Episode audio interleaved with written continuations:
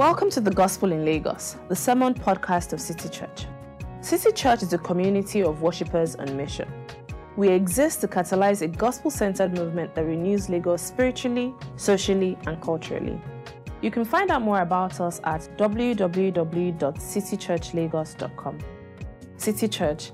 Love Jesus, love people, love Lagos.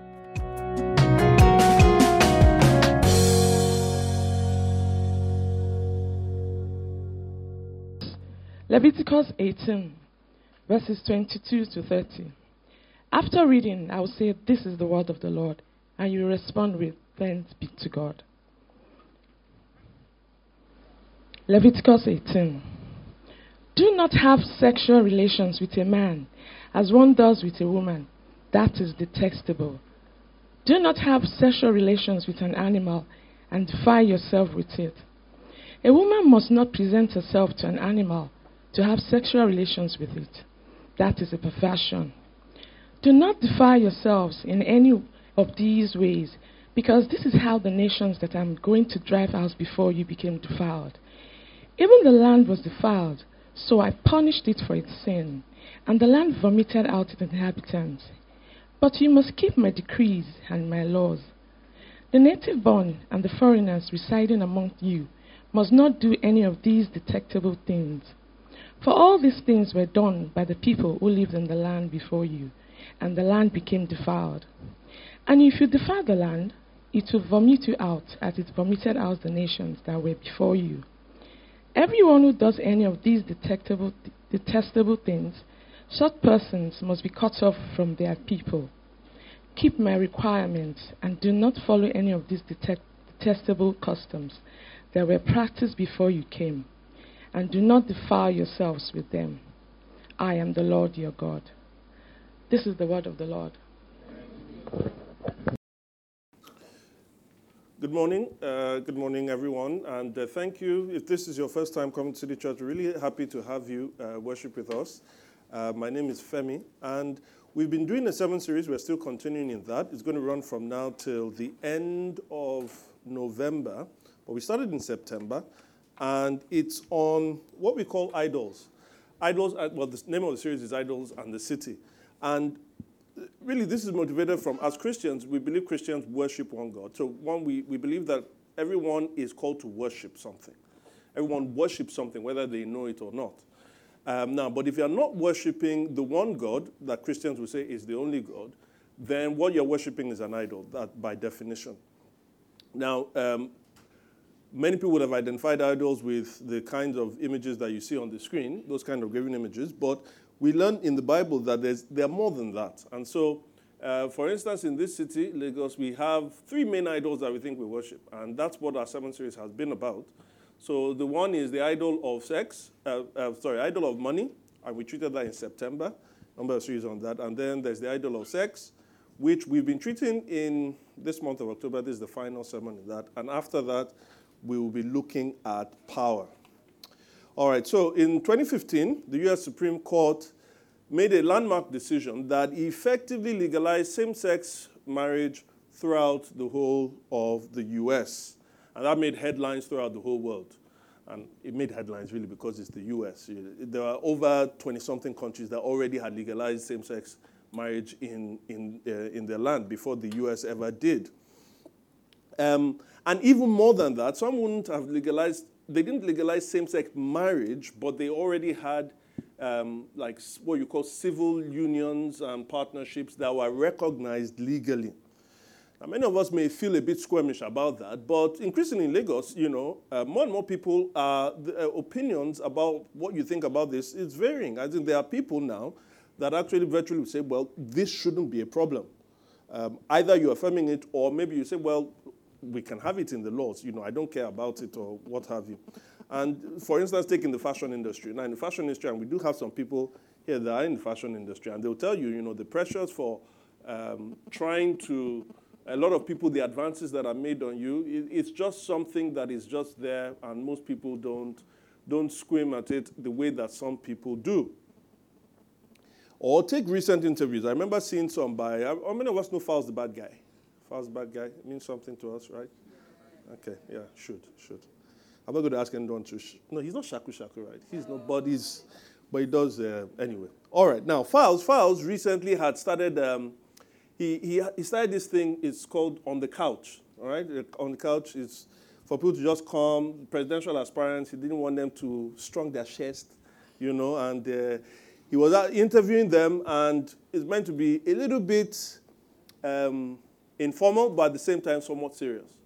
And each time, one of the questions that he would ask them is, What do you think about the criminalization of homosexuality? And that's set in a context because he's asking that in relation to a certain law that we had. So you had the US laws, but we have our own law. In 2011, through this is probably national record, there was a bill that was passed through uh, Senate and eventually House, the, um, the what do you call this? House of Representatives. And from what I know, it's probably the quickest bill to have gone through in Nigerian legislation history. I mean, APC and PDP do not even agree on their slogans, right? They don't agree on anything. This one they agreed on, and we, the people, also supported them. And it was a, um, it was a bill that eventually became law, I think, in 2014, that criminalized not just homosexual activity, but also criminalized homosexual assembly. Any assembly of any kind that had to do with homosexuals, mm, I think you are liable 10 to 14 years if you break any of the specified laws that are there. So on the one hand, you had those the law in the West like that, and some other countries, South Africa inclusive, that, that permit it. But then you have countries like Niger and other countries that are prohibiting it. And so these two laws represent, in some sense, they try to push us to two places. They're polarizing the world, and they push us to two camps. One camp uh, you can call the homosexual affirming camp. The other camp you can call the homosexual bashing camp, which you belong to. Because most of us Christians will say, ah, I know where the Bible sits on this. I know where Christians we should be. We know where we are, especially if you're an African Christian. You know, we know where we should be. And that's because of scriptures like the one we read. This scripture also is in the context of laws. And verse 22 points to, is talking about uh, laws on homosexuality. So we'll say, for instance, look, Femi, we know where the Bible sits on it. 1822 is very clear. Forbids it. And as far as I can tell, the clear Christian position on this is what has been practiced and believed in our city and country all these decades. That law is just representing what the Bible is saying. Or is it? Well, that's what this sermon is about. You see, the issue of homosexuality is far deeper than what it normally appears to be. And just as laws aren't just about the laws themselves, we'll find out that laws are primarily about worship. And if misunderstood, as it usually is the case, you either be taken in any of those two directions that I just mentioned before. You see, laws are about worship. And in a society where sex is idolized, we will end up misusing sex or rejecting the misuse of sex in a sinful way. Whereas the gospel of Jesus Christ helps us to humanize sexual misusers whilst calling them to repentance, and at the same time, it corrects those who reject them in a sinful way. So I titled this sermon Misusing Sex, and it will be explored under three subheadings. One, defiled people. Two, defiling acts. And three, defiled Savior. Defiled people, defiling acts, and defiled Savior. All right, so let's go into uh, the first point defiled people. I think I want to come out just very straight and tell you, plain and simple. Most Christians' view on the issue of homosexuality, on, on, the, on the issue of homosexuality is not just, you know, some would say modernly wrong. I think it's actually biblically wrong. And it's not just biblically wrong, it's hypocritical. When it comes to this issue, we are ruthlessly legalistic concerning what the Bible says because we go above and beyond what it actually says. Look at the text again, verse 24 and verse 29. It says, Do not, and I want you to identify two categories of words here. It says, Do not have, do not defile yourselves in any of these ways because this is how the nations I'm going to drive out before you became defiled. That's 24. 29 says, Everyone who does any of these detestable things, such persons must be cut off from their people. Now, notice the two categories of words. On the one hand, here you have words like yourselves in verse 24, everyone in 29, and persons. One category. Yourselves, everyone, and persons. On the other hand, here you have in verse 24 again, these ways, and then in verse 29, detestable things. Yourselves, everyone, and persons, ways, and things. Notice what it does here. The sin is separated from the sinner. That is, as strict as these laws are, the law still humanize the people who break the commandments. It is the actions that are detestable, not the persons. Most Christians that I know, I'm saying most Christians that I know, that means, uh, that means some of you here, right? Well, I've never asked you this question, but most Christians I know, they form their view on homosexuality using what I call the yuck factor. You know what the yuck factor is? Why do you think homosexual, uh, homosexual uh, practice is wrong? Ugh! Can't, ah, man, I can't, I can't be man. Oh ah, my God, I don't even want to talk about it. Those people, they're like, that's how we form our views. How can, hey, God forbid.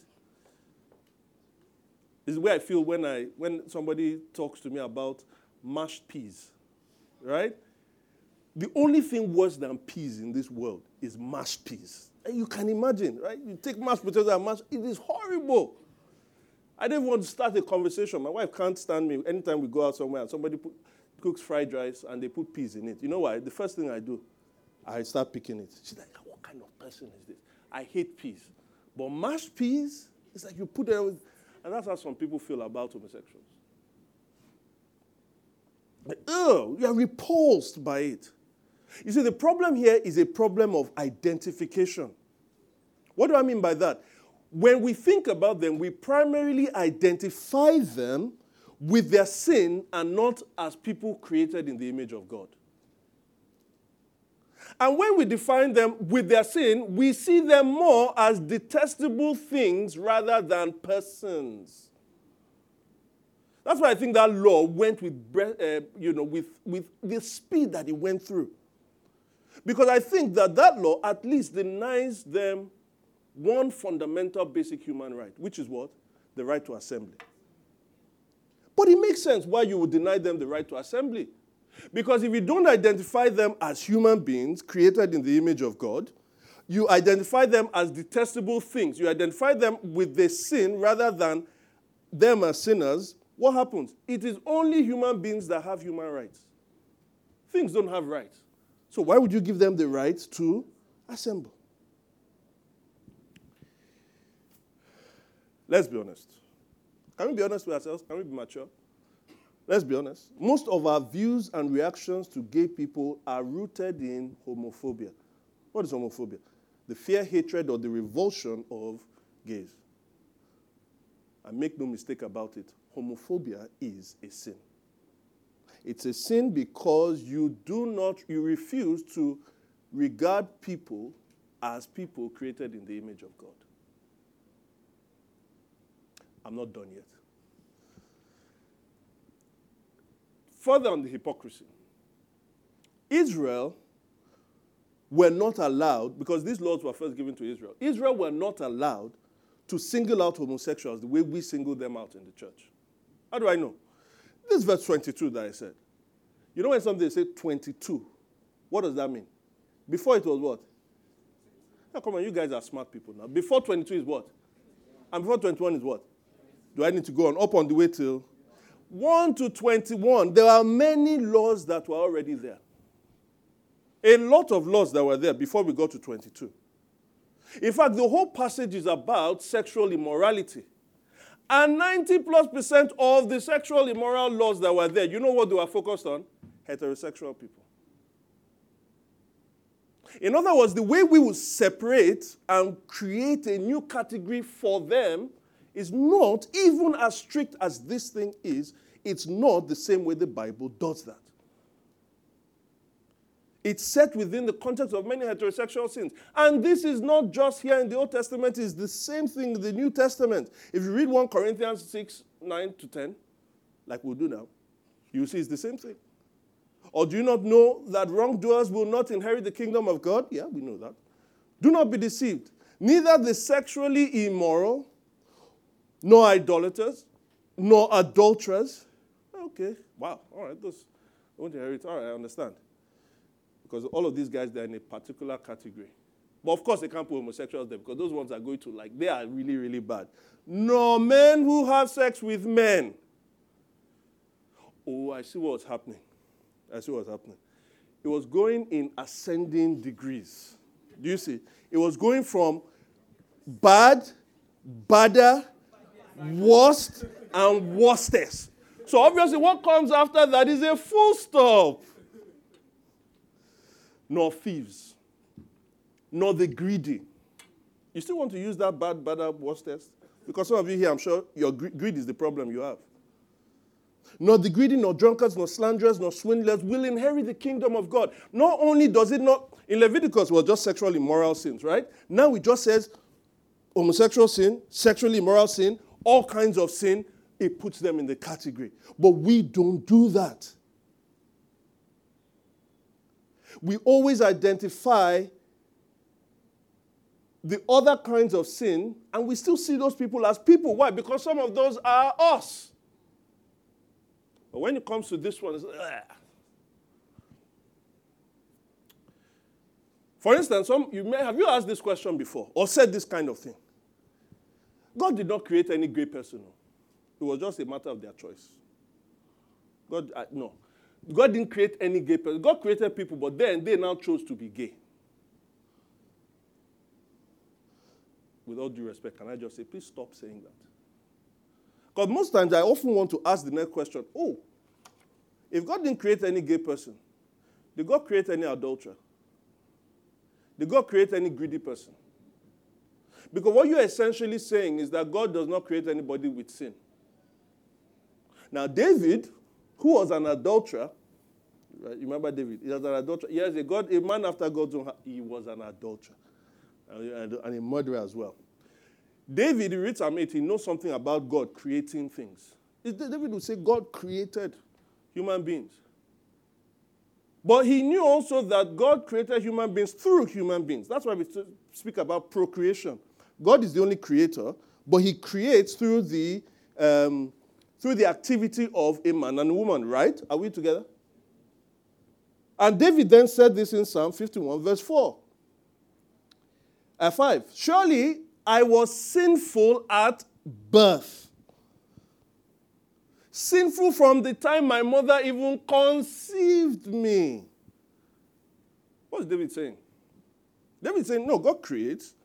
Human beings bring, bring sin there. That is, you will not be able to separate sin from a human being that's born into this world. You still want to be saying that? There's a complexity there. God does not bring or create any evil, yes, but don't move and then say, therefore, God didn't create this particular person. It's just a matter of choice. And let's even talk about the choice thing. Eh, it's in their mind. They just made a choice. Of course, they did. Tell me which sin you've made that you ended up not making any choice in. But here's the thing about choice and sin. Sometimes we can oversimplify the issue. Choice is an act of the will, but that doesn't tell the whole story. I've met many people, for instance, who struggle with masturbation or struggle with the viewing of porn, pornography. They know it is wrong. They tell me, Femi, I know this is wrong. They want to stop, and yet they keep falling into it over and over again. Did they make a choice when they did it? Of course they did. Is it as simple as they just made a choice? No because the thing also holds them captive. And there's one more point I should make. Oh, no, one more. No, this one. I didn't include this one in the first sermon, so this is a bonus in the first service. Can you stop saying as well? Ah, um, if they say Temisa lies, I'm not saying you do lie. Temisa lies. Temisa, what would Zeno say? Her husband would say, Stop lying. Stop lying. It's not good. You're breaking the Bible's commandments. It's true. Um, Bumi, Bumi, Bumi. Ah, I was about to say something that would not be good. Give me a, a nice thing. No, there's no such thing as a nice thing. Bumi, eh, eh, Bumi, eh? Bumi is too vain. Bumi is too vain, you know, she likes quirky stuff, natchy hair, you know, all those things. She's always looking at herself in the mirror. Bumi is too vain. What do we say? Ah, Bumi is not good. Vanity, vanity, all is vanity. So we correct. Ha, Femi is struggling with homosexuality. Bring him outside here. We have to pray for him and cast out the demon. He needs what? Deliverance. Do you see? We don't. We don't treat it, we treat it in another category, and the Bible does not treat it in another category. The Bible distinguishes the sin from the sinner, but we bring them to we bring them together. And so while we should find sin as something that is wrong, we end up finding the person themselves as wrong. Now, let me tell you one more danger that there is in doing this thing. When you lump the sin and sinner, you're not able to distinguish them. You know the problem? You risk, if you reject the sinner, if you reject, if you, if you don't distinguish the sin from the sinner, you may end up soon accepting the sin when you are forced to accept the sinner. What do I mean? I don't know how many of us have heard of the guy, a guy called Feyi Fawehinmi. He goes under the moniker Double F. He writes, he blogs, he tweets, it's more if you're into finance stuff and uh, criticism of a particular businessman, I won't call his name. Um, you can read him, but he's a good writer. But he only writes usually on economic stuff. Now, in 20, um, he moved to the UK from here in 2004. He said he moved as a Baptist Pentecostal with his homophobia well set and intact. But in 2008, something started to happen, change. You know what happened? Barack Obama was running for presidency. This was the first time against John McCain. And from about 2006, you know, he was into reading economics and all those things. So he, there was a particular writer he loved to read. Very, very good writer. If you read him, Andrew Sullivan. And he was reading Andrew Sullivan for almost two years. He loved his thinking. Andrew Sullivan is a great thinker and a great writer. And so that really shaped a lot of his views as he was following the campaign trail. And then later, towards the end, he found out Andrew Sullivan is gay. And then that started to change his views.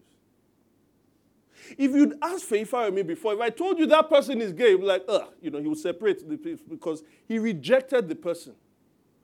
But all of a sudden now, he'd been reading this guy for a while, and that guy's writing humanized him before he knew the sexual identity that he was taking. Because Feyi had already embraced a reject the sinner because of the sin, when he had already accepted the sinner, what was he forced to do next? He had to accept the sin. And know many Christians who have changed their mind on this particular issue. They started very, very yucky. But they changed their minds because their children came out as gay. Or because their sibling came out as gay. Because those people, those disgusting people that you don't want to have anything to do with, at one point, that was, you can talk like that, but when it's your own child, will you say this one is not human? When it's your own sibling that you've grown up with, you know that person is very human. And so, if you lump both of them together, then you enter into a problem of moral confusion.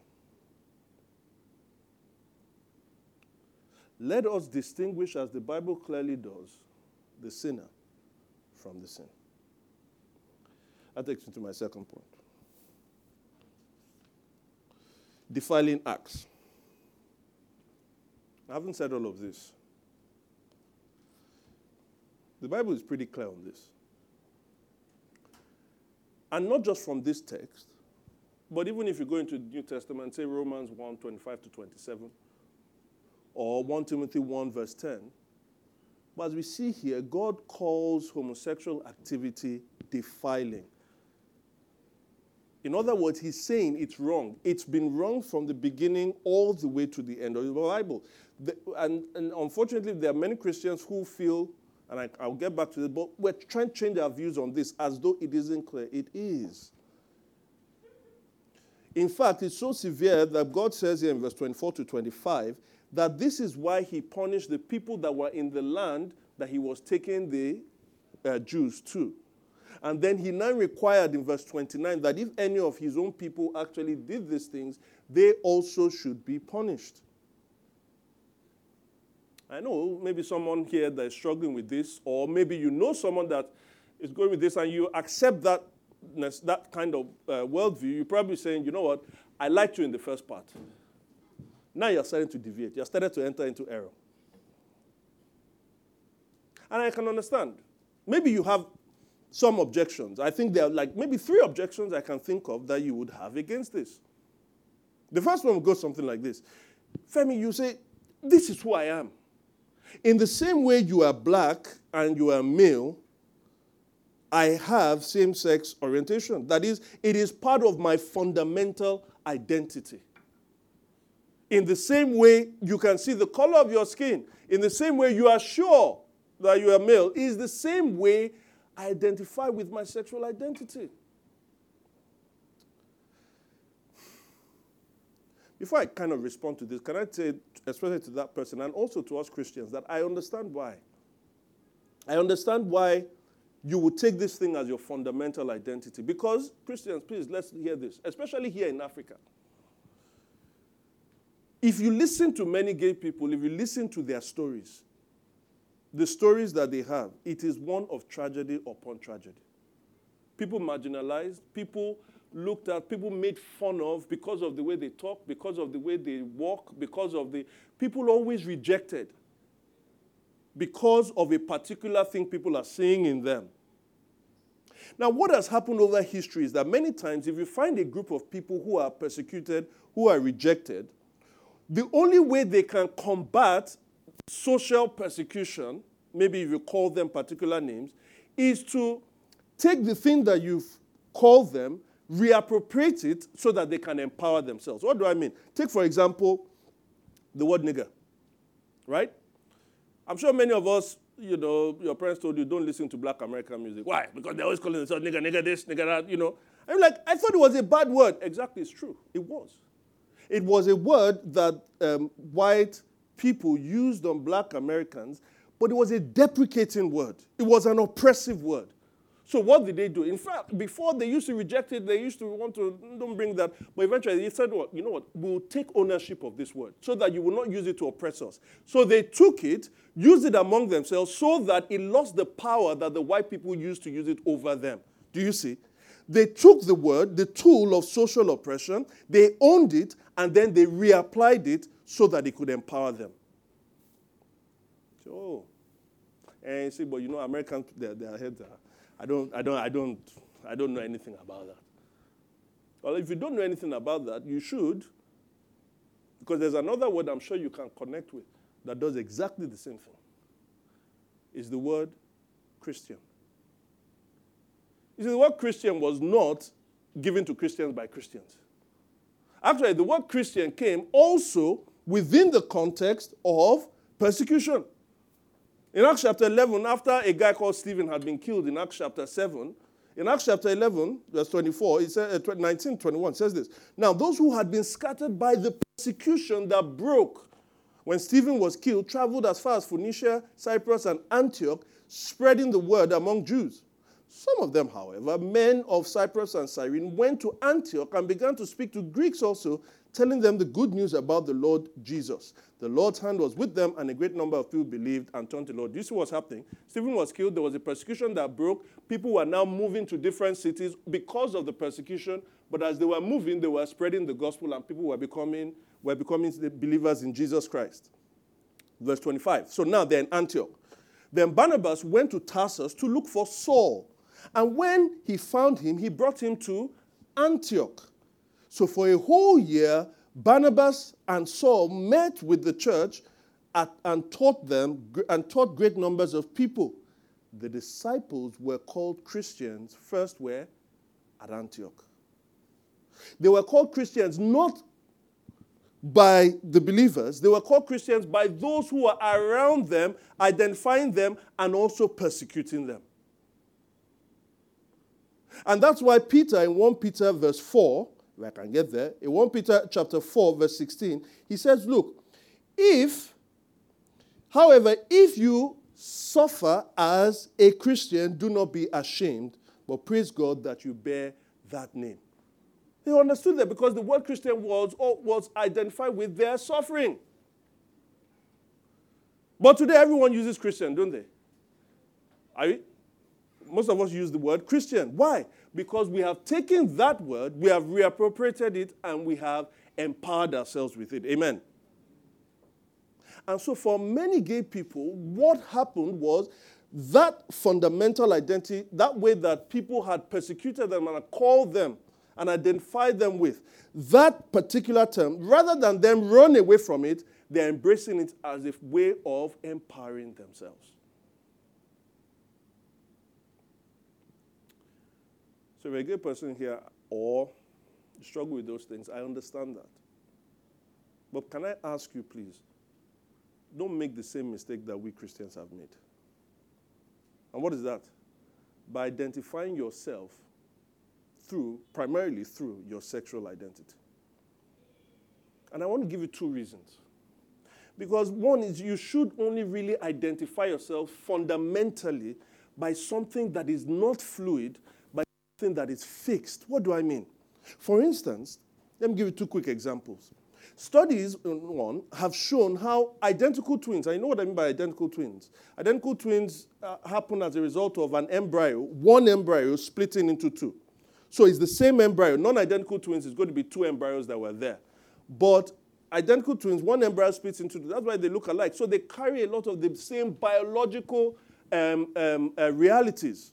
But many studies have shown how same identical twins, same DNA, have um, eventually they, they live out their lives and they have different sexual identities. If this was a biological hardwired thing in your life, then it would mean that every single time, if one of them was gay, then the other one has to be gay. Just like you will not find two, two identical twins that one is white and the other one is black. Or neither would you have two identical twins where one of them is female and the other one is male. So, whatever it is, and I'm not denying the way people feel and all of those things, it is not as hardwired as some, the color of someone's skin and somebody's sex. Second, there are many people who have experienced same sex attraction, maybe in their teenage years, in their early 20s, and eventually, those feelings, those attractions dissipate. There are many people. In fact, the vast majority of people who have these tendencies in or have these attractions in their teenage years, eventually they do not actually live it out with sexual identity. So again, it is not as hardwired, and you should not be fixing your identity on something that is not that fixed, something that can be fluid. And one other thing is that you make it hard for people to humanize and accept you when you tie uh, acceptance of you to something that is a moral category for most of those people. When you say, if you don't accept the validity and the rightness of this thing, then you are not accepting me. You are basically telling people, except they agree with you morally, they cannot accept you. That is not a way for people to humanize you. Whereas if you distinguish be, uh, between both of them, you would allow people to love and accept you as a person without having to agree with your lifestyle. Well, the second thing you say is probably something like this How does who I sleep with, who I sleep with in the comfort of my bedroom, how does that harm you?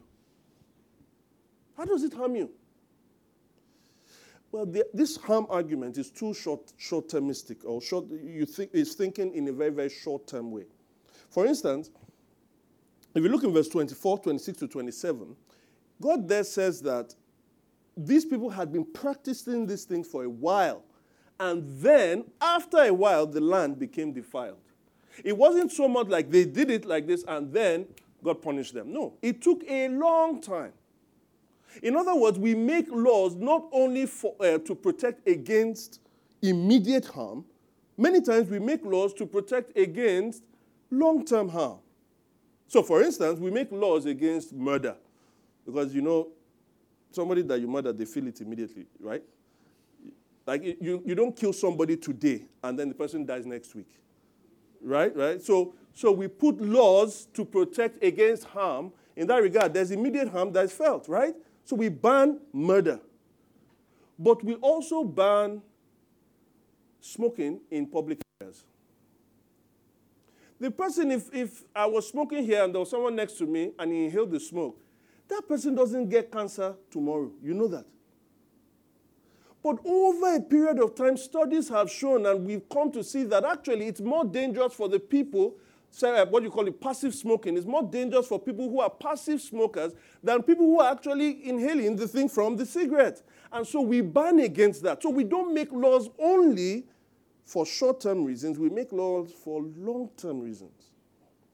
And many of the problems that people have with, for instance, putting laws that will allow for same sex marriage is that you are causing a big social disharmony. For instance, the thing with same sex marriage is that, first of all, you have to start with same sex activity, allow for it, which most of the time can't end there. You then have to allow for same sex unions before it then allows for same sex marriage. And believe, whether you agree with this or not, the truth is that when we talk about same sex marriage, it's not about just expanding marriage for more people. No. It's a fundamental redefinition of what marriage is. And when you fundamentally redefine what marriage is, it cuts across all aspects of society. I mean, take places like um, Sweden. If you, if you say, look, you have, to, you have to get me, you have to marry me in the way I identify myself, no one should actually define who I am. I'm going to define myself. Well, you may define yourself with homosexual activity, but then I cannot stop somebody defining themselves who, by all intents and purposes, is a man, from what we know, then the person says that they're women, that is a woman. I can't. And then you have people that will say, I'm neither a man nor a woman.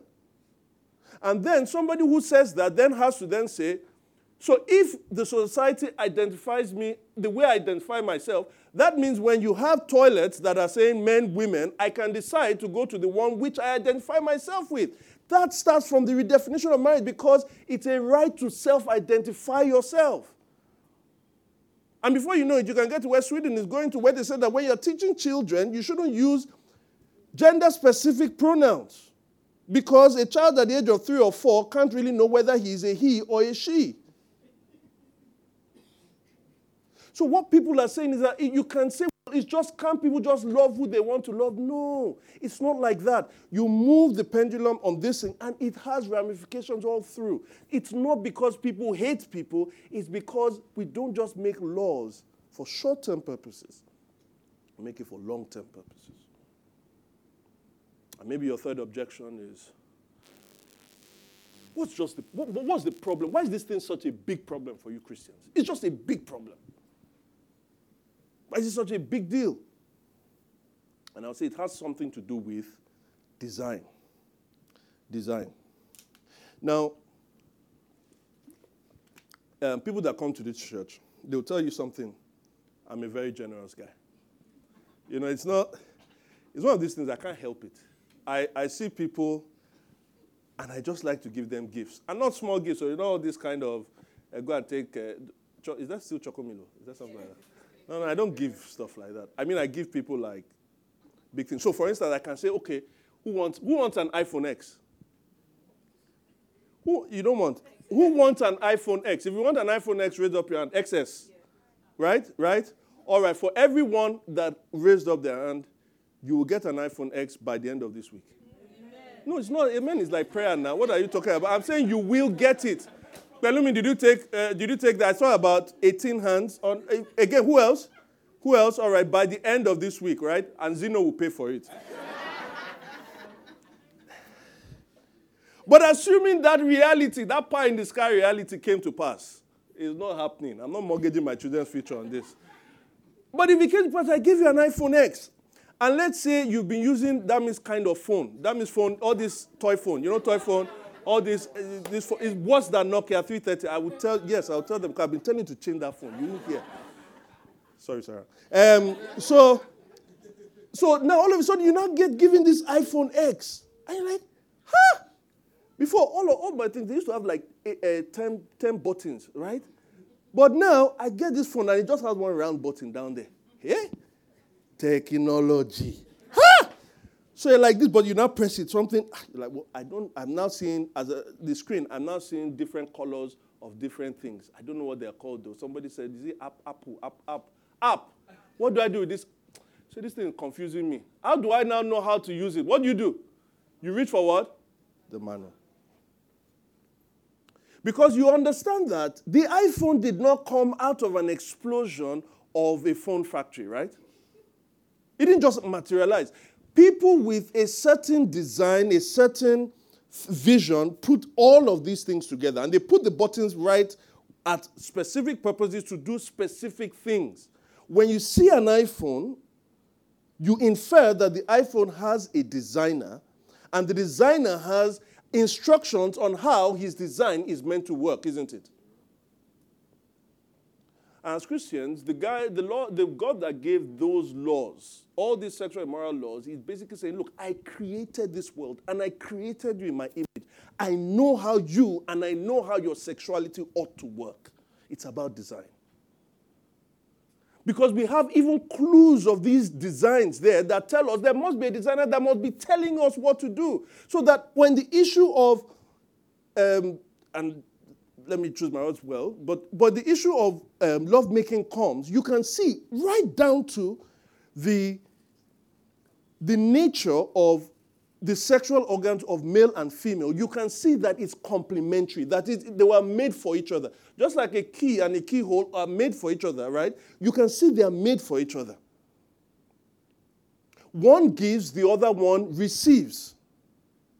And it's in that context that when the man gives and also gives of himself, and the woman receives what she, what she has, an egg inside her, when the two come together, that's another union, isn't it?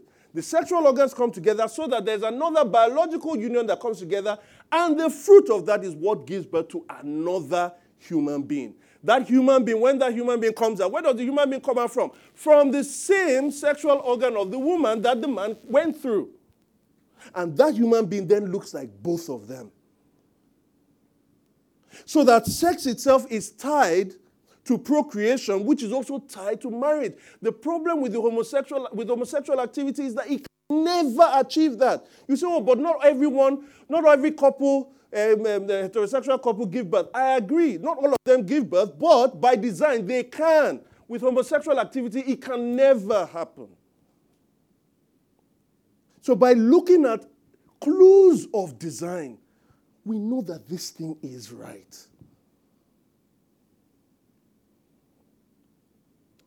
Whereas, if the homosexual activity cannot produce the flourishing of human beings because it can never produce more human beings, then the activity can only achieve one thing pleasure. And in that regard, it is self serving and doesn't serve the human race. Because if we are not reproducing, then this world will go extinct. You see, the God who created you, even though you have these things, He is the one with the manual. He knows best. Which brings me to my last point the defiled Savior. He says, So what do I what do I do about how I feel? What do I do about how I feel? Maybe I should just accept. I should just accept the fact that, as it says in the in the text in verse 29, that this God, if I continue like this, God is going to eternally, eternally cut me off. He created me to eternally cut me off in hell. Or maybe, as it says in verse 28, He is ready to eternally vomit me out. What do I do? Now, very quickly, before I get to what you should do, I think it's important to make a distinction, three distinctions, between someone with same sex attraction, someone with same sex orientation, and someone that we can then call gay or homosexual, right? Let's say that together. Say same sex attraction, same sex orientation, and then homosexual. Now, same sex attraction means that literally you, you, can have, you can have attraction to somebody of your same sex. And many people, some of you sitting down here, it has happened in your childhood, whatever. I'm not saying you lived it out, but we've all, I didn't say we've all, but people have. And many people eventually that goes away. You hear all the stories, girls, only girls' schools, only boys' schools. You know, I'm not going to feed your mind with that. Same sex orientation is another thing. That is, these are people who have never felt any kind of attraction towards the opposite sex. Never. They only ever feel any attraction towards their own same sex. It is like that's the way they feel. Now, being homosexual is now, with that same sex attraction or the orientation, you act out on how you feel. You see, that's the third stage. You can be same sex oriented and you've not started to live a lifestyle. Now, back to what do I do with this feeling? Well, there's one way that we can deal with this, and I'll say this it is this worship God through his Savior in community. That's the solution. Worship God through his Savior in community. You see, if you read the text, right, if you start in verse 2, or how does it end in verse 30? What's the last sentence that is there in verse 30? I am the Lord your God. That's the way it ends. But that's curious because the, before the law starts, it starts with that exact phraseology in verse, in, in verse 2. It says, Speak to the Israelites and say to them, I am the Lord your God. Now, in biblical interpretation, when you see something like that, we call it an inclusio. That is, the way you start is the way you end. You kind of bookend, right? What that means is that whatever is in between, the body, so that's the beginning and that's the end. But whatever is in the middle, the body, is trying to explain what you had at the beginning and at the end. Do you understand me? So, what he's basically saying, when he says, I am the Lord your God, God is identifying to the Israelites, you can't have any other God. I am Yahweh your God. And he's basically saying, with all that is in here, which is sexual ethics, he's basically saying, for you to identify me as your God, in your sexual activity, these are the things you are to do, and these are the things you are not to do. Do you understand? So, obeying the commandment is about, fundamentally, about worship. That's why he says, Look, don't do these things because those guys in Egypt where I brought you from, this is how they used to behave. Why? Because they were worshiping another God. Don't do these things because the people I'm taking you to, this is how they behave. Why? Because they worship what? Another God. The way you live your life determines the God that you worship. And that is in every aspect of your life. Like we learned with money. What you do with your money, show me your, how you. No, I say, show, the money, show me the money, and I'll show you your God. And it's the same way also. What you choose to do with your sexual life shows me the God that you worship. And God is saying, worship the only true creator. And you are saying, but this is hard. Just telling me, do this thing, just do it. It is hard. I understand he has the design, but I don't have the power, I don't have the motivation to do it. And I want to say, you need to be introduced to this God in another way, not just as creator. You see, when he says, I am the Lord that brought you out of Egypt, reminding them there, he's saying, I am not just your creator. But what was happening to them in Egypt? They were under slavery. And so he's saying that I am not just the Lord that created and designed you, I am also the Lord that has redeemed you and saved you. And you say, How did he do that? Because beyond Egypt, with Egypt, they were slaves from physical slavery, but they had a lot of these things in them because they started to break these laws, as we see later. Far down the line, this God became a human being in the person of Jesus. And instead of you being cut off eternally from Him because of your sexual sin, you know what He did? Jesus, someone who was sexually pure, was cut off from God's presence for you if you believe in Him. Instead of you being vomited, as it were, exiled from God's presence forever, Jesus on the cross of Calvary was exiled from God's presence, for He said, My God, my God, why have you forsaken me? He was exiled from God's presence because of your sexual sins. And so, if you believe in Him, He will bring you to God's presence. In other words, you see, this Savior received the consequences for sexual defiling sins for all those who believe in Him. This is a greater reality to define yourself by than how you feel in your body.